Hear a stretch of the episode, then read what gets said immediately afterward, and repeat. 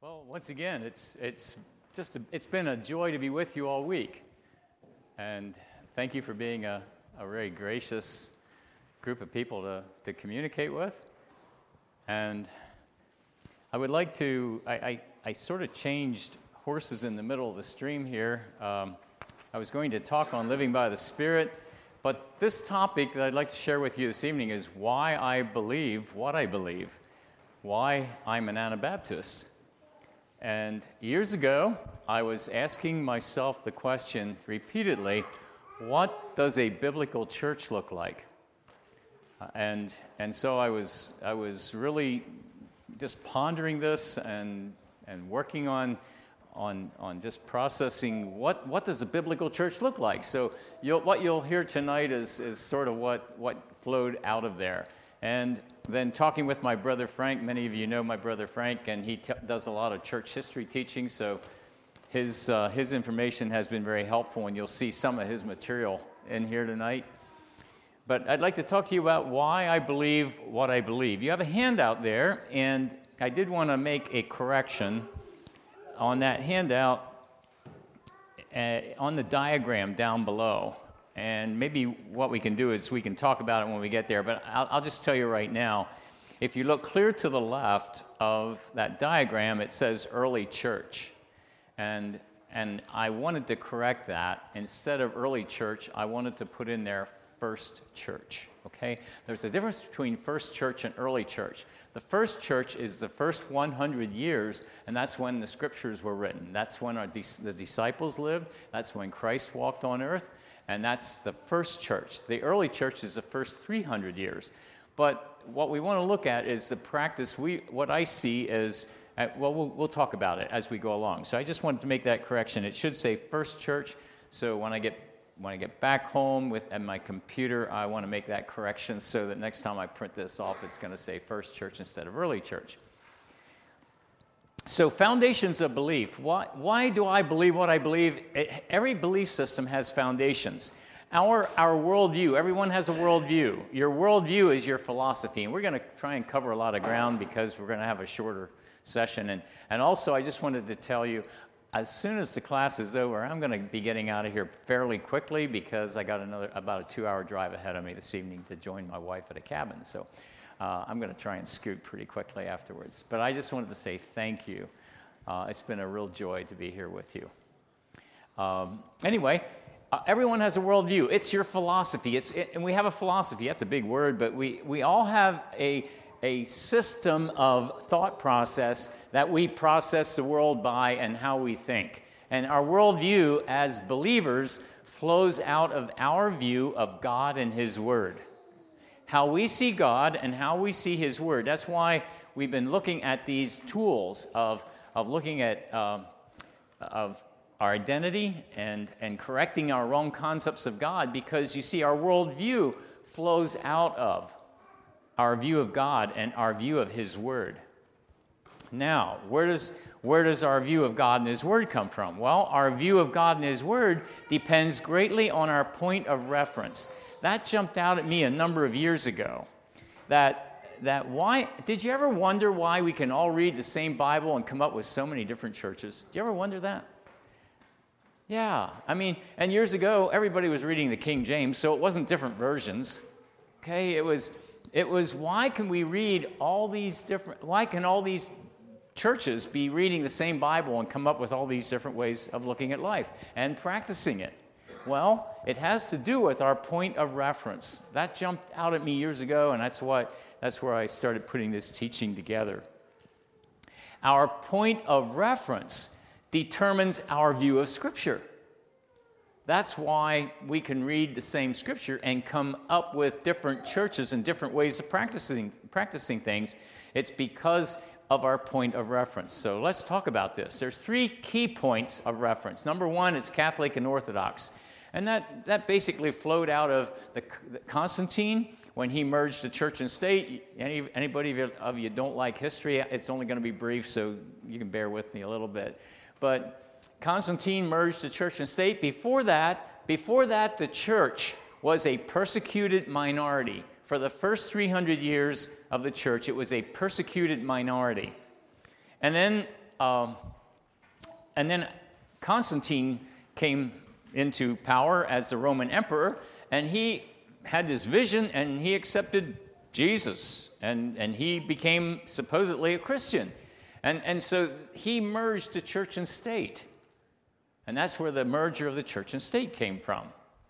And I don't know if you ever heard the story how he, how he baptized his army. Did you ever hear how he baptized his army? He marched his, he marched his army through the river to baptize them. But he tell, told them to hold their swords up in the air so they wouldn't baptize their swords. Okay, so, so see, even clear back then, now we were starting to develop a thought process, a, a, a, a theology because now you had the merger of church and state. That also brought on infant baptism. It no, because now they baptized infants because that was also your citizenship. Okay, when you were when you were born, you were baptized. Now you were a Roman citizen. You were also a Christian, and and so your your baptismal certificate was both your your your uh, certificate of, of citizenship in, in the Roman emperor, in empire, as well as the church, and that's where the Roman Catholic Church started. Okay, so that the Const, uh, Constantine and, and then Augustine came about 100 years later, 400 and uh, AD, and I, I say that Augustine came up with theologically correct ways to disobey Christ. Okay, uh, he had he was a deep thinker, he was a good thinker, and and so uh, a lot of his writings are still available, and people quote him a lot. He's the one that came up with the just war theory. Okay, the just, you ever hear of the just war theory? The just war theory is it's okay to go to war if you're going to liberate somebody or if you're going to, to help out a, an oppressed uh, a group of people, it's okay to go to war then. It's not okay to go to war just to be an aggressor. So the just war theory means that you can go to liberate. So interesting. How many of you remember the Bushes as presidents? Okay, okay. Uh, the first one, George Herbert Walker, he, uh, he's the first one. He went, they went to war against, uh, let's see, Iraq, um, Kuwait. Well, they, they went to liberate Kuwait, okay? But they were fighting against Saddam Hussein of, of Iraq. And, and it was so interesting, before he, went, before he declared war, um, Billy Graham was invited to the White House. And they had a meeting, and they came up with the, the, the way to express this to the, the nation. And so the, uh, the people woke up in the United States and they heard this statement The liberation of Kuwait has begun. Now, do you hear that? The liberation of Kuwait has begun. That's a just war theory statement. The next George Bush, he went into uh, Afghanistan. Uh, he didn't quite get it. He didn't, he, he didn't have his theology quite like his dad was, and he just, he just went in and, and uh, and it was more of an aggressor, and it wasn't, it wasn't, didn't fit the just war theory. Anyway, that was a, that was a total bunny trail there, but sometimes that can be interesting. So, Catholic and Orthodox come out of, out of the Constantinian synthesis of church and state and, and Augustinian uh, theology. The next point of reference is Protestant. And, and they see the scripture as they see through the Reformation. And the Reformation took place around 1500, and that was, that was Knox and, and uh, Luther and Calvin and Zwingli. And, and so that was the, the, the, Reformation that started by Luther nailing his 95 Theses to the church door Wittenberg and declaring that there were so many things wrong. There was a whole list of grievances against the Catholic Church. And that started, that started another series of churches, which the first one would have been the Lutheran Church, named after Martin Luther. So as you and I and I could just keep on telling stories about about those things. If my brother Frank was here, he would tell you more stories because he knows a lot more. But um, Martin Luther started the Lutheran Church. Did you know that that Martin Luther was very anti-Semitic? He said the only good Jew was a dead Jew. Okay, and so here here we have these churches, these these churches that that were were founded by men whose theology had some major, major flaws. How about John Calvin? Okay, John Calvin is, is sort of the, uh, the, father, the people that the, the, today's evangelicals would look to to get a lot of their theology from. And uh, he, he came up with the, uh, the five points of Calvinism. Well, in, in that, uh, it's total, and I, am not going to try and list them. We don't, have, we don't have to go there. But John Calvin, who the evangelicals would, would hold up, he had one of his dissenters, somebody who disagreed with him, he had him burned at the stake. Now, that sounds really Christian, doesn't it? You see, when, when we look at the foundations of some of these belief systems, we see some major flaws. And so, Protestant is scripture seen through the Reformation. And now the next one is Anabaptist, and that, that, was, that flowed out of the Reformation, but we, we would call that the radical Reformation. And most of you probably know your church history on that one. But uh, Ulrich Zwingli was a college professor, and he had a group of students that they were just studying, they were studying the scriptures in four different languages, and they were, they were just doing it as an academic study. What was interesting is they were studying and they were reading through the scriptures, the New Testament. They started seeing that, that a believer, a believer needed to be baptized as a believer. It was a believer's baptism. It wasn't child, child baptism, infant baptism was not okay. It was, it was a believer's baptism. And so, and, and so that they looked at, they looked at each other and they said, well, this isn't right. We, we need to baptize ourselves. We, had to, we have to be rebaptized. And that's what the word Anabaptist means it means to be rebaptized. And so they were rebaptizing each other. And they went to Ulrich Zwingli and they said, Ulrich Zwingli, uh, this, is, this must be a believer's baptism. And, and, and this, is what the, this is what the scriptures teaches. And he said, Well, we need to go back to the town council, and the town council will decide whether it's a believer's baptism or not. And Simon Stumpf, one of his students, said, Master Zwingli, the town council cannot decide. The Holy Spirit has already decided. And that was sort of the birth of the Anabaptist movement. And so here you have these group of students who came under conviction studying the scriptures. I got to tell you a little bit of a bunny trail story. In, in here in Myerstown is the Evangelical School of Theology. Uh, Dr. Dr. Kirby Keller was uh, president of the college for quite a while, and he was one of my customers at Eblings, and he came in there one time and he says, Hey, Jason, we're doing an Anabaptist history cl- course. Would you like to take it? And, and I thought, well, this would be interesting, but it was right in the busy season, and I wouldn't have mind taking it for credits because I was working on, on, on, a, on a degree years ago. And, and so I said, yeah, but I, I said, I, I, I can't, I don't have the energy to put into He says, just audit it. So I audited this class. It's an Anabaptist history class in, in here in Myerstown. There, it was a small class. I think there might have been nine students. I think I was the only Anabaptist, I was the only Anabaptist in the class. But we, we used Estep's Anabaptist story as our textbook, and then there was also a thick book called the Anabaptist Writings. I can't remember what the title of it was or who put it together, but it was simply Writings of Anabap- our Anabaptist forefathers. I found this very fascinating, and it was so interesting as we studied along through that class period, that semester. I, one of the students said, You know, I used to think the Anabaptists were a bunch of kooks. He says, But he says, they believed what they believed, and he says they were willing to die for it. He says, and it makes sense. He says, it was a believer's baptism. Now, what's fascinating is, is I don't remember what, what denomination the Evangelical School of Theology is, but they baptize infants. And so here they're saying it is a believer's baptism. And the professor was sitting there and he says, Yeah, he, he could see that. And I had the gall or the nerve to look at him and say, So, uh, doctor, and I can't remember what his what his last name was, but I called him by name. I said, So are you still going to baptize babies? I shouldn't have done that. But he's, he says, I'm going to have to give this some thought. but isn't it interesting? They thought these Anabaptists were a bunch of kooks, but in studying what they believed and seeing what they and, and seeing how it was supported in the scriptures, they actually, the students were starting to say, Yeah, this is right. You see, our belief system is and I, here's what I want you to hear I'm not an Anabaptist because I'm, I was born that way. I, I started going, I, I, I was very interested in counseling. I started going to Lancaster Bible College for a counseling degree. I, I wanted to learn how to counsel. I was, I was sort of disappointed, and it was so interesting. Uh, um, Glenn Stauffer was my shop manager. It's Eddie's brother. And, and so he was managing Eblings while I was going to school.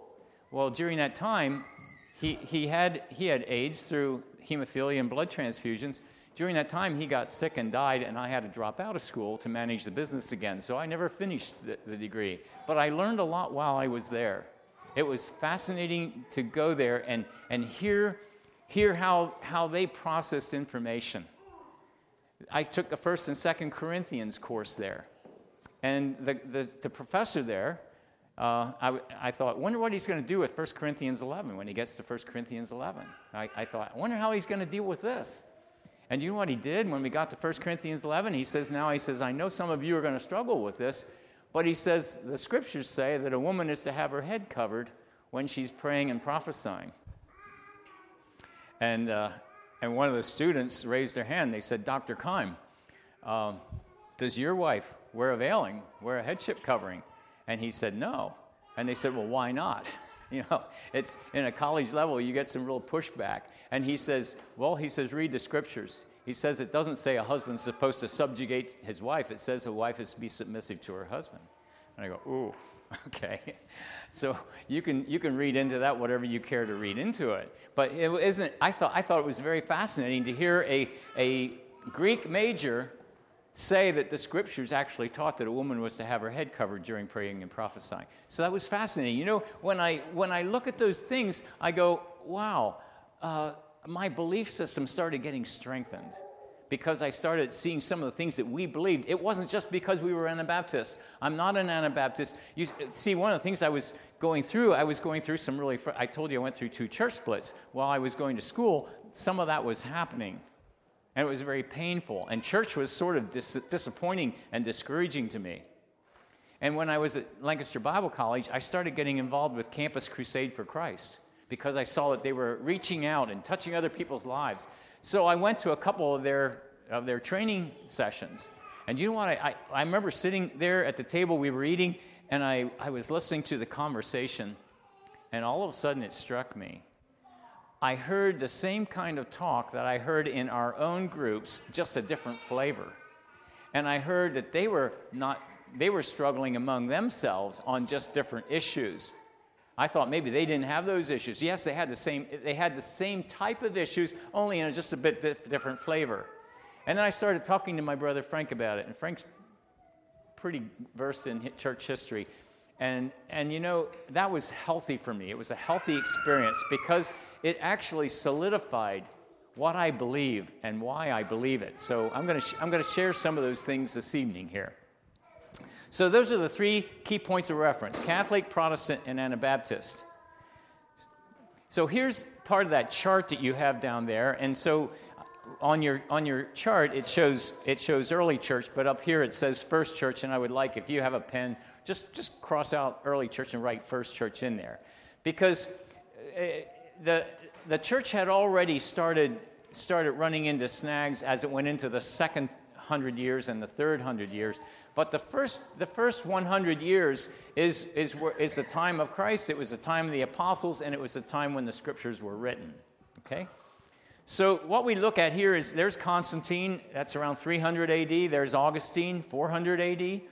And then along you go up through time, you have the Catholic Church. And, and most of you have probably studied some church history, but that was uh, through, as, a, as that period of time went up through there with the Catholic Church, that was a period of the Dark Ages, it was a period of the Crusades, Joan of Arc. Uh, anyway, there was a lot of, of dark things happening. There was lots of nasty things happening. And that's when Martin Luther came along around 1500. That's where the Protestant Reformation started. And he was, he was a Catholic monk, and he was saw, seeing all these atrocities going on in the Catholic Church. And he, he had enough of it, and he finally nailed the, the, the, his, his series of grievances on the church, of, of the Catholic Church.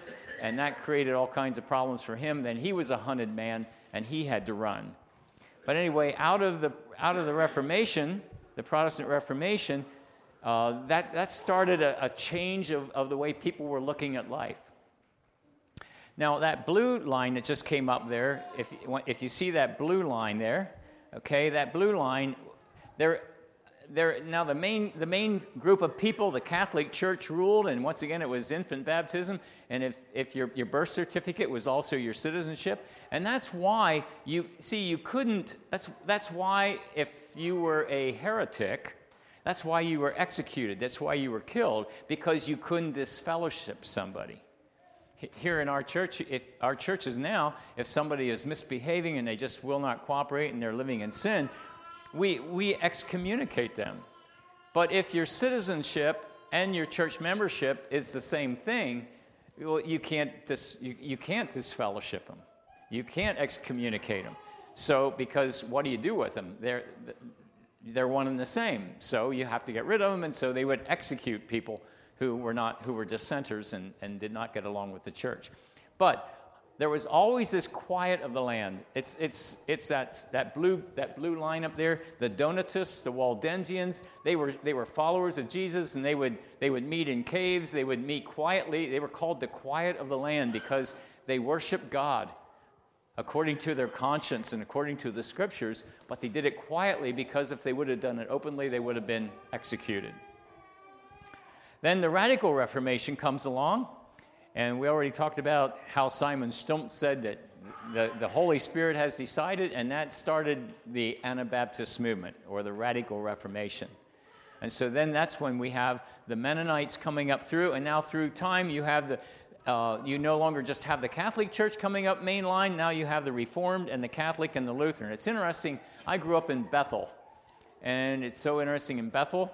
Uh, you have at, at right, across, right across from the school on the same side of the street on the left side of 501 you, you go to the school and that church on the, on the first church on the left is the lutheran church. But as you're coming into town the big church stone church on the right that's the reformed church. And you get outside of town and you get the little murky church that was out there. That's the church of the brethren. So you had you, you had the reformed church and the lutheran church and the anabaptist church. You see when they came to america now you had freedom of religion. And so all three of those groups could get along together, whereas in Europe they were killing each other. That, it's interesting how America brought so much freedom. And today we still have that freedom. But do you realize that, that the biggest persecutor of the Anabaptists was the church? It wasn't the state. It was, it was the Lutherans, it was the Reformed, Reformed, they were all, and the Catholics, they were all killing the Anabaptists because the Anabaptists believed that it was a believer's baptism and they were doing rebaptisms, and that was, that was heresy. And so they were all trying to kill the Anabaptists. And all of the original Zwingli students were all killed. But they had such strong beliefs that they had shared their faith, and it kept on growing and growing and growing. It kept on multiplying. And, and, and the Anabaptist church grew and grew and grew. So as you have the Anabaptists going up through there, you have the Amish, you have the Mennonites, and you have the Hutterites. Those are, that's, that's Jacob Ammann, uh, uh, Menno Simons, and, and Jacob Hutter. Those were the, the leaders who brought a solidarity after the original founders were executed and were martyred. These men sort of brought an order to the Anabaptist movement, and that's why you still have these groups still here today the Amish, the Hutterites, and the Mennonites. Okay? Now, what about the Church of the Brethren? Well, the Church of the Brethren came in around 1700, and they were not Anabaptists, they were Pietists. Okay? I, I was part of the Dunkard Brethren. I was raised Dunkard Brethren. I was Dunkard Brethren until just a few years ago, about 10 years ago, maybe 12. And, and we were Pietists, and there's a difference between Pietists and, and Anabaptists. How many of you know that? Okay? There's the differences in the way we see things. Our theology is a little bit different, but um, man, Eddie, my, my brain's taking a vacation here. Uh, the, the founder of, of the Brethren movement, help me out. Alexander Mack. Alexander Mack. You ever hear of Alexander Mack? He was the founder of the Brethren movement around 1700s, and he was greatly influenced by um, and, and a, a, Mennonite itinerant minister who was on horseback and riding around preaching, and he greatly influenced Alexander Mack. And so that brought the Anabaptists and the Pietists together. And so our belief systems and our practices are, are very similar as you walk up through time. Very similar. So here we are today. Here's Protestant evangelicalism, and here we are today. So the question is, is what should we be doing today? And here's, here's what I see. Uh, I, I see that here's these point of references. The Protestant Reformation, the, they, they referenced Augustine and Constantine, and they said that was a good thing. Okay? They said that was a good thing for the church and state to merge and, and, and, and the church to, to become a more, uh, a greater organization and, and have a greater presence in the world. That was a good thing. So the Protestant reformers, Martin Luther, uh, Zwingli Knox, Calvin, they always said that, that uh, Constantine and Augustine, that was a good thing. But, to, uh, but the Anabaptists, they said, no, no, we want to go back and we're going to go back and we are going to live and practice. Hear this, brothers and sisters. They're going to live and practice as the first church lived and practiced. They're going to believe the scriptures and they're going to live it like the first church did. They're going to go back and read the scriptures and they're going to interpret it from that perspective. Okay, so here we are with Protestant evangelicalism today, and Protestant evangelicalism points to the Protestant Reformation, and they say that is a good thing. So now the question with us is, is what do we say? What's, what's our perspective on this? So here we are. Now, see those lines? Okay, here's what I would like to tell you is that where I, where I see that we struggle as Anabaptist people. So I, am looking at point of reference. So here we are today, and there you see a point, there you see another point, there you see another point. I'm going to use, I'm going to use my background as an illustration. In 1926, the Dunkard Brethren people broke away from the Church of the Brethren. Okay, most of you know there's a Church of the Brethren in here in Myerstown. They broke away from the Church of the Brethren because the Church of the Brethren was going worldly. Okay, in 1926, the Dunkard Brethren Church started. I came along and was born in 1949, and, and I grew up hearing lots of sermons. That, so our reference point as Dunkards was 1926. Now, just, just hear what I'm saying, because this, I think, is very crucial. My, our, my, our point of reference as Dunkard Brethren was 1926. So I grew up hearing sermons why we should not be like the mother church. I heard lots of sermons like that. Now, I don't have, I, Frank, if Frank was here, he could tell you when the, East, when the, when the Keystone group started, and some, somebody here can too, and I'm, you don't have to say it, or, or Weaverland Conference, or I, Eastern was 1968, okay, I, I know that one.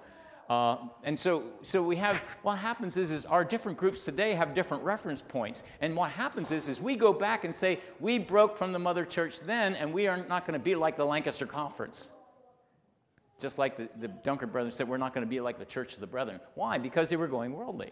And even today, right now, the Church of the Brethren is also struggling. The Church of the Brethren now is struggling because some of them are breaking away from the, from the Church of the Brethren. And eh, right, right now, Heidelberg is, is, is struggling, trying to decide what to do. To, and and they, they probably will eventually pull away.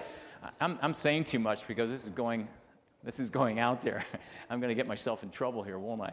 But you see, what happens is, is the Church of the Brethren is accepting homosexuality and LGBT. And when you go to their conferences, you're going to, you're gonna have actually LGBT and, and, and homosexual groups with, with booths there at the, at the, at the uh, Church of the Brethren conferences. Can you imagine that?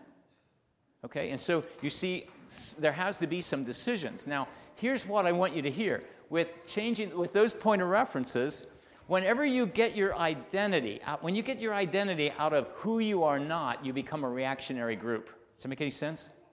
Now you're going to make choices and decisions because of who you are not, not because of who you are. Remember how we talked about identity, knowing who you are as a child of God and in Christ? You see, that is so crucial and that is so important. But when we have changed, we've changed our, our reference points, now we go back and say, there, we broke away from there So we're not going to be like them. We started it right now, and now our way is the right way. You know what? I get concerned about those things because that's that not necessarily is healthy at all. In fact, I don't think it is healthy.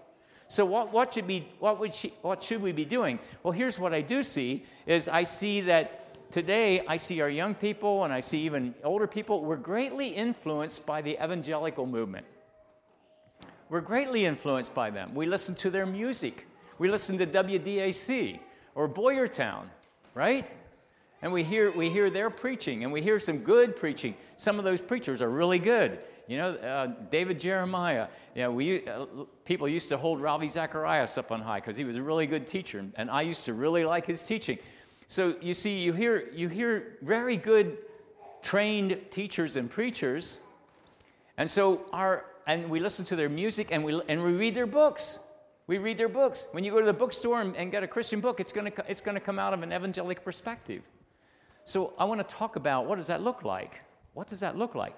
And so the question is, is what should we do today? And here's, here's what, what I believe we need to do is, I don't think we have a choice. If we're going to be a biblical church, here's what I see that we must do. We must go back. We must go back and we must read the scriptures and we must live the scriptures and practice the ch- scriptures as the first church did. I believe that with all my heart. How do we do that? Well, I, I, just I keep asking the Father, would you give me the spirit of wisdom and revelation so that I can read the scriptures and instead of you see we have this tendency, I don't know, well, we'll get there. I think it's on your handout too, but we'll get there down the road here. We read we read the scriptures through our cultural filters. You, do you see that? Do you understand that? We read the scriptures through our cultural filters. And somehow we, we do that. That's the way we do, but that's the way the evangelicals do too. They read it through their cultural filter. Okay, the Hutterites will read it through their cultural filter. The Amish will read it through their cultural filter. And, and so that's what we do. So somehow we must do our best to, to read the scriptures and ask for the Holy Spirit to illuminate them so that we can understand what the heart of God really is and practice it and live it. The worldview and scripture interpretation of the first church was founded and grounded in the presence and teaching of the living God, who became flesh and dwelt among us, and he inspired holy men to write.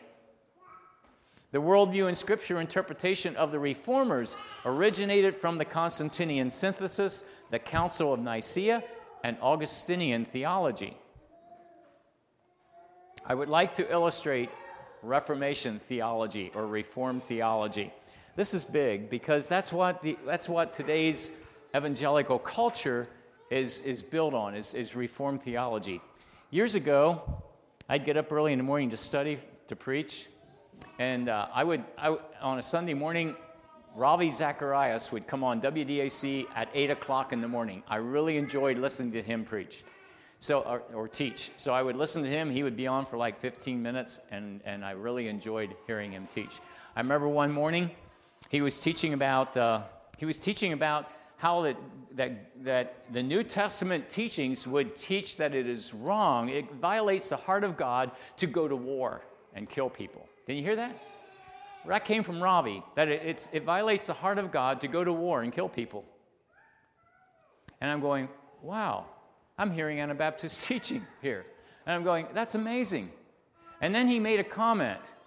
He made this comment. He says, Because we live in an evil society, there are times when a Christian must choose between the lesser of two evils. And I, out loud, I said, Ravi, no. Nobody else was in the room, but out loud, I just said, Ravi, no. And I couldn't understand it. I go, why, why would he say something like that? So, 15 minutes later, James Montgomery Boice would come on and teach. He was, a, he was an, an expository preacher. He was a, he was a professor in the, at the Philadelphia School of the Bible. He was an excellent expository preacher, and I loved expository preaching. So I don't know, this was months later, I was listening to James Montgomery Boice. And he was teaching away, and he was teaching on divorce and remarriage. He was teaching on divorce and remarriage like I never heard it taught before. He went from Genesis to the end of the scriptures. He covered the scriptures and he talked about how that God hates divorce. And he says there, is, there are no reasons that God gives that's acceptable in the church to accept remarriage. He says sometimes you can't prevent divorce, but remarriage constitutes adultery, and he taught it like we believed it. Amazing. And I was getting ready to teach through a series on divorce and remarriage, and so I sent off for that information. The next Monday, I, I, I, I, call, I wrote the number down at the end of the program, and I, I called down and I said, I would like James Montgomery Boice's material. To show you how long ago this was, I got two cassettes in the mail. You know what a cassette was? You, remember cassettes? and it was and a book called Sex, Marriage, and Divorce. Okay? So I go, wow, okay, so I have these resources. So I'm reading through this book, and it just it just jumped out at me, and I'm going, now wait a minute. And I'm going to show you what I read. I'm going to show you what I read. I have it here. So I told you about Ravi Zacharias saying, because we live in an evil society, there are times when a Christian must choose between the lesser of two evils. And then I read this, okay? Oh, no, before I, I, I, James Montgomery Boice said something very similar. I'll, I'll show it to you. But I heard James Montgomery Boice say the very same thing. Because, because we live in an evil society, there's times when a Christian must choose between the lesser two evils, and sometimes that means divorce. And I'm going, no, wait a minute, something's wrong here. I, I go, Guess what I did? I went to my brother Frank. I said, Frank, what's going on here? And he, I told him what I heard from both Ravi and, and, and Boice. And Frank is a school teacher. He don't give you answers, he gives you homework. He says, well, he says, uh, you need to read, read the church sect theory by, anyway, I can't even think of the fellow's name anymore. I said, Where am I going to find that? Well, he said the Evangelical School of Theology would have it in their library. and then he says, You also need to read um, Harold Bender's The Anabaptist Vision. Does anybody, is, uh, yeah, yeah, The Anabaptist Vision. Does anybody ever, has anybody ever read it? Yeah. I would highly recommend everyone to read Harold Bender's The Anabaptist Vision. So, so what I did is, is I went to Harold Bender's The Anabaptist Vision, and here's what I read. So here it says the Anabaptist vision may be further clarified by comparison of the social ethics of the four main Christian groups of the Reformation period the Catholic, the Reformed, the Lutheran, and the Anabaptist. Lutheranism said that since a Christian must live in a world order that remains sinful, he must make a compromise with it. As a citizen, he cannot avoid participation in the evil of the world. So here, so here it is. Do you see it?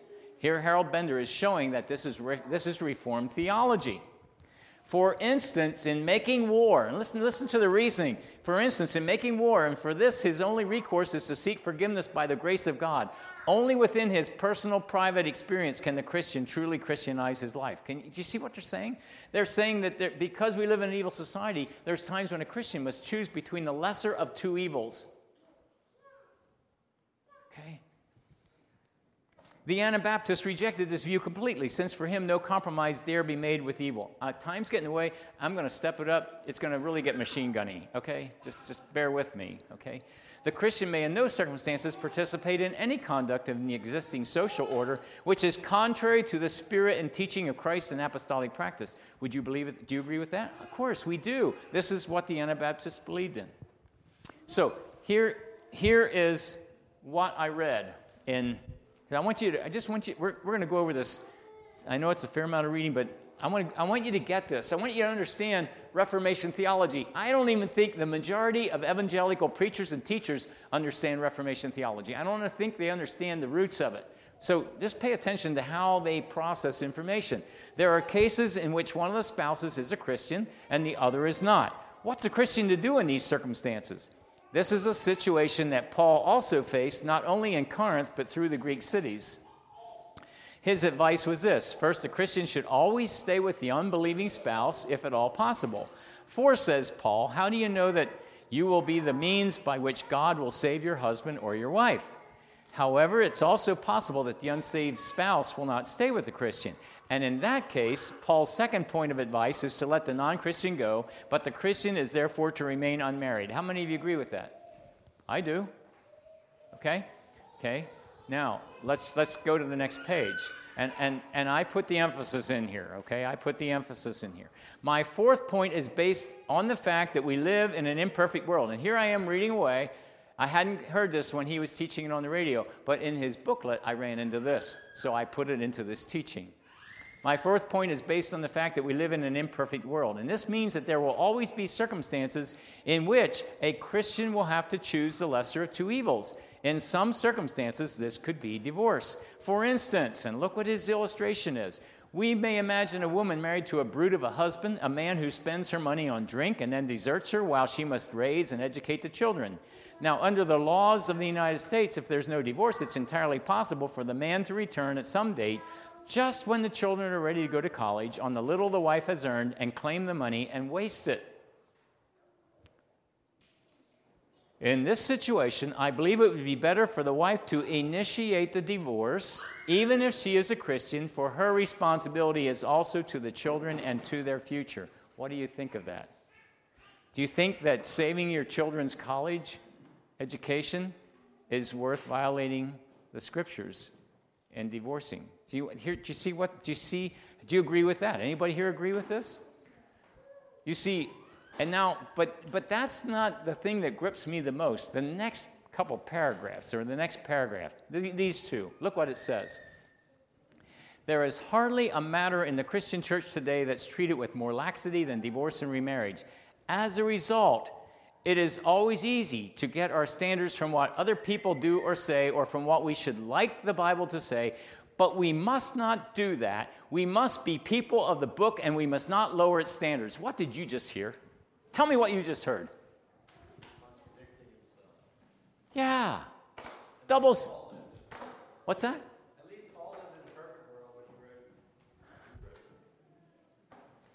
But can you imagine? I, see, I can't even, I can't wrap my brain around this kind of thinking. I can't. It just doesn't make sense to just to make this comment up here and to have written the paragraphs before that. Does that make any sense to you? You see, he just lowered the standards of the book, and then he says we must not do it.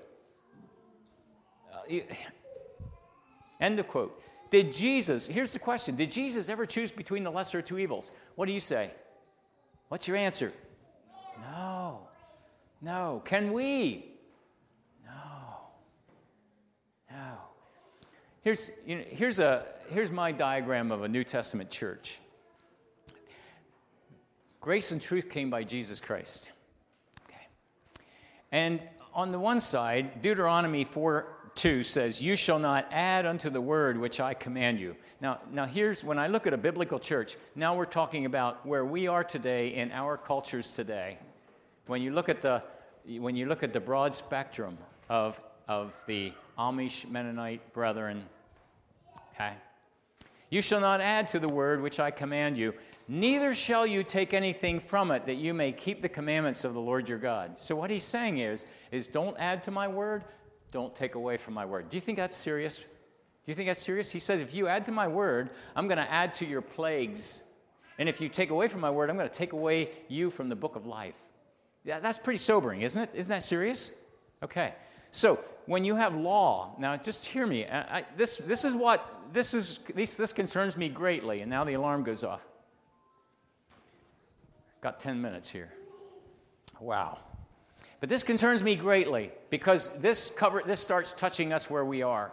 Okay, on the other side we have license. So we have law and we have license. Grace, is, grace and truth is in the middle. And, and so what you do is when you take when you take truth out of balance, word and truth out of balance is on one side, and then you have, you have spirit and grace out of balance on the other side. And so the evangelical church will take grace, spirit, and grace out of balance. And, and, and the, the traditional groups will take word and truth out of balance. So you'll have law on one side, you'll have license on the other side. But in, in the middle, there's grace and truth. And the script, New Testament scriptures would tell us there's liberty. But in the law, it says there's bondage under law.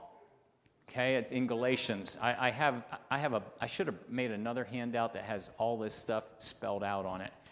But on the on license side, there's bondage. The one you're in bondage to law, the other you're in bondage to, to sin.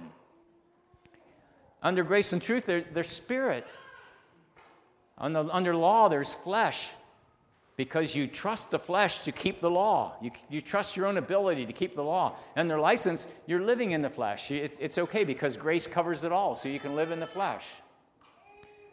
Okay, here's the thing. I told you that I think the first night how that in the in the tradition more the traditional groups there's there's a lot more sexual sin. There's a lot more moral failure in those groups. And here's why. You see, you see, when you trust in the flesh, instead of living under grace and truth and spirit and, and, and liberty, when you trust in the flesh to keep the rules, or whether you live in the flesh because grace is going to cover it all, one is you're trusting in the flesh, the other you're living in the flesh. You know they're the, both the same sin, they're still the flesh. And when you live in the flesh or you trust in the flesh, you're going to sin in the flesh. And that's why I believe we have moral failure in the traditional groups. God wants us to live under grace and truth. There's life there. There's death on the one side, there's death on the other side. There's safety in the middle. But it feels safe. It feels safe under law, and, it, and it, then people think they're safe under grace. But you see this pendulum swings. Did you ever see people come out of law and they don't stay in grace and truth? They just keep on swinging, right? And they go into, and, and you know, I've seen it go the other way. People that come out of, out of, uh, they come out of the world and they'll swing right through grace and truth and they'll go right into, you see that? I, I you watch this all the time. It, it happens. God wants us, and so here's what I here's what I think we need to see, and here's what, what I see that church leaders need to lead people in, in grace and truth. And when you have people in grace and truth, you have you have that pendulum going. Grace, truth, grace, truth, tick, tock, and you see, if we as a church try and get it to stop right smack in the middle, it'll quit keeping time. You're going to have people on the grace side, you're going to have people on the truth side. The, the, the goal of church leaders is to keep people from busting through the wall on either side, to keep it in balance. Does that make any Are you with me just a little bit? Okay. This, this to me is something. Now, uh, this, is, this is also very fascinating. I, came, I got this from uh, David Pawson, P A W S O N. I don't know if you ever heard of him or not, but David Pawson, very interesting. He says, Paul Paul was writing to Gentile believers to keep them from Jewish legalism. James was writing to Jewish believers to keep them from Gentile license. You know, and I didn't I never saw this before, but when you understand that James was writing to, to Jewish people to keep them from Gentile license, and Paul was writing to the, the Gentiles to keep them from Jewish legalism, you start understanding why. And see, Martin Luther he despised James. He said it's a right strawy epistle, and he didn't believe it should have been in the canon. Why? Because James says, I'll show you my faith by my works. And, and, and no, Martin Luther's phrase was, the just shall live by faith. Okay? But what we talked about when we looked at, uh, when we looked about at, at identity, what's identity? Our identity is the power that allows us to pull the cart of grateful obedience, not, not uh, performance. Right? So, legalism says we're saved by works. License says we're saved without works. I love this. Grace and truth says, liberty says we're saved for good works. Amen? Yeah. Like legalism says you're not free to sin. License says you are free to sin. I love this one. Liberty says we are free not to sin. Hallelujah. So, anyway, there's a diagram. You can't see it there anyway. I'm just, uh, uh, so that in the middle there it says, the fruit of the Spirit is love, joy, and peace. That is right relationship with God. And the second three is patience, kindness, goodness. That's a right relationship with our brothers and sisters and those around us. And then the next one is faithfulness, gentleness, and self control. And that's a right relationship with self. Okay, look at the fruit of the Spirit. The first three are going to be with God, second three with our brothers, and the, and the third three with ourselves. Just something for you to think about. So here you have this diagram. This is some of my brother's material. Here's what I see is the Anabaptist culture is Bible based, but it's not the gospel. The culture becomes a system and is communicated as the gospel. The Bible is then read and taught through that cultural filter. Okay? And then what, look what happens is the Bible has lesser impact as you move along, and the culture gets bigger and stronger. You ever, you see this? You observe it, okay? You live it. Here's, we need to teach the Bible base of our culture to our children. They must be pointed back to the Bible and taught the truth of the scriptures with practical life application so that a biblical culture is produced in every generation. Yes. Yes. This is what I believe. And I tried to spell out some of the reasons why I believe it. Because I started seeing the flaws of, ref- of Reformed theology. I had a handout, I don't think I brought it along. Uh, yes, Dr. Boice opened the first session of the Conference on Reformed Theology in June of 74. Um, he, I, re- I, received this brochure uh, from the Reformed Theology in the Alliance Quarterly. It says, quote from James Montgomery Boice We return to our roots with the theme for our first conference, the doctrines of grace, to proclaim anew the doctrinal themes of total depravity, unconditional election, limited atonement, in irresistible grace, and the perseverance of the saints. Basic tenets of Calvinism. See, that's what the evangelical church is built on. I'm not here to tear down other churches. Don't hear me say that. I have very, very dear evangelical friends that I love dearly and I have fellowship with them, but I won't commune with them. Make any sense? Because you see, they don't understand. And, and, and I look at some of my traditional brothers who are caught up in the legalism of their system. And, and I can have fellowship with them too, but you know what? They're caught up in a legalistic system because the system is controlling them. Well, we, what we must do is we must point people, we must pe- point the next generation. We must go back to the Bible and we must read it and then teach it from that perspective. So, what should we do today? We have, we're faced with questions. How shall we live? What should, how should we, does the Bible tell us how to use law? Yes, it does. How to, how to use technology? We can find the answers in the scriptures. I, that's, a, that's another one of topic I would have loved to, to talk about, and that would have been on, on um, inner, inner motivation versus outer motivation. You can't make enough, you can't make enough rules, you can't make enough standards to keep people free, uh, safe from, from uh, from the problems that this is going to give them. You have to have inner motivation. You have to have the Holy Spirit guiding you, or, or you will not win the victory over that. Okay? Sexuality, divorce, war, armed resistance, politics, okay? Our attitude toward the social order. You see, we must go back to the first church and we will find the answers there. We will find the answers there. We'll find them in the scriptures. We need to study it out. We need to teach it to the next generation. We need to live it and then we will be salt and light. We will be salt and light in a, in a dark world. Okay, we're going to quit. We must quit. Just thank you so much for allowing me to spend the week with you. Any comments on this topic? We have just maybe a minute or so. What do you think? Uh, this, was, this is throwing a lot of stuff at you. Your thoughts? I want to hear from you. It make a little bit of sense? I, I was, I, I really rushed it.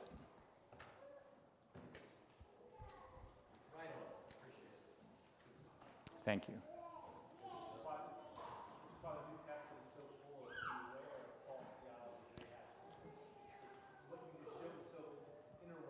It's so inter- it's so interwoven. Yeah, it's it's so interwoven, intertwined. It's hard to sort it out. Yeah.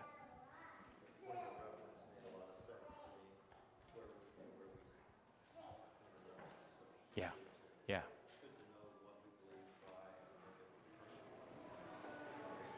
Yes, Yes. thank you. Okay, it's time for the children to come in. Thank you so much. It's been a real joy to be with you.